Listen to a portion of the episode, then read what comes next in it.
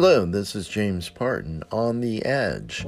What I want to talk to you about today is the withdrawal from Afghanistan.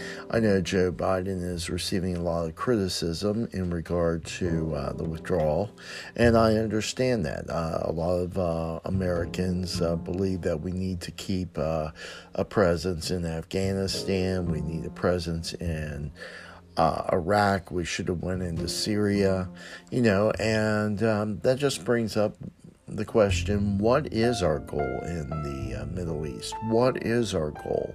Were we there to be an occupier? Were we there to uh, be their policeman? Uh, what is the uh, responsibility of the people of those countries? Uh, are we just there to manage their country as well as ours? You know, Joe Biden, as well as Donald Trump, as well as George Bush, uh, Uh, George W. Bush, uh, they all knew that we had to leave Afghanistan at some point.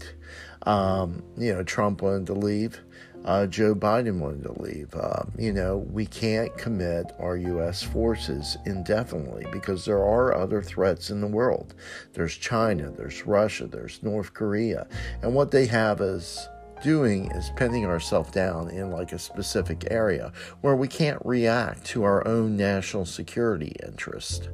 Um, what if uh, China does something that they shouldn't do and they attack Taiwan? Or what if North Korea explodes a nuclear weapon or invades, uh, you know, a country?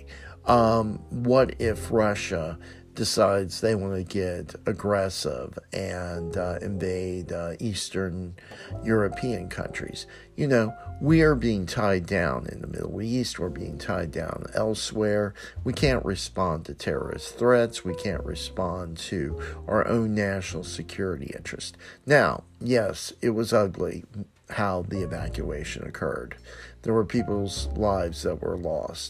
That is very unfortunate, uh, and uh, I think it is something that all Americans are saddened by. Uh, but, you know, we had to leave. There's a civil war going on in Afghanistan, and um, we don't want to become part of it, just like we did in Um, you know, Vietnam many, many years ago. Uh, we got involved in a civil war. Well, there's a civil war going in Afghanistan. It was there before we got there. It was before the Russians got there. And it'll be going on for a while. So, you know, we had to leave. We probably could have done the evacuation better. We probably could have used air support. We probably could have withdrew all the civilians and allies before we withdrew our military force. There are things that could have been done. Maybe it could have been oversaw by NATO or some other power. But, um, you know, it is done, it is finished, and we move on. So, this is James Parton on The Edge. Take care. Have a great week.